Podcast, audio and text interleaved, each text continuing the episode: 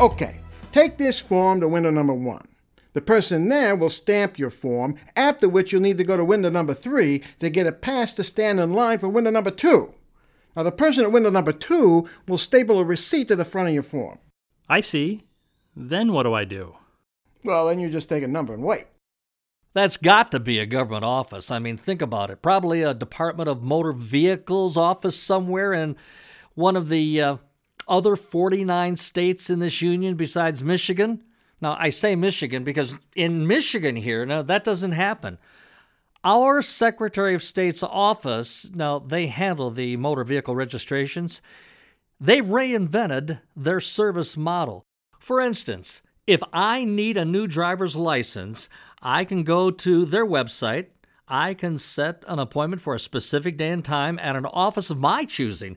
And when I walk into that office on that day and time, you know what happens? I get called to the window right away.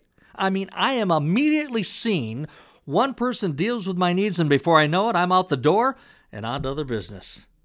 Now, to be truthful, that hasn't always happened that way at a Secretary of State's office here in Michigan.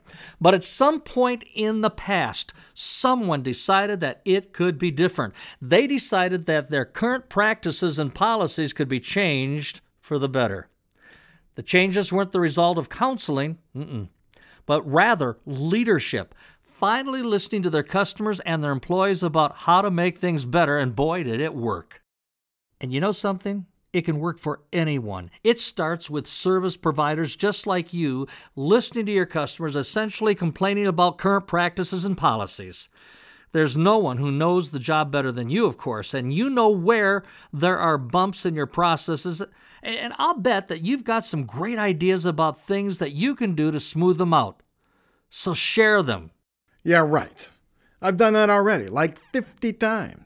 All right, all right, that's good, but I want you to keep it up. And if it makes sense to change, explain the need and offer some suggestions on how to make it happen. And perhaps number 51 is your lucky number, or maybe 52. The point is, folks, nothing can ever get better when people start by saying it can't or simply choosing to give up when they know that they shouldn't give up. Okay, 51, here we go.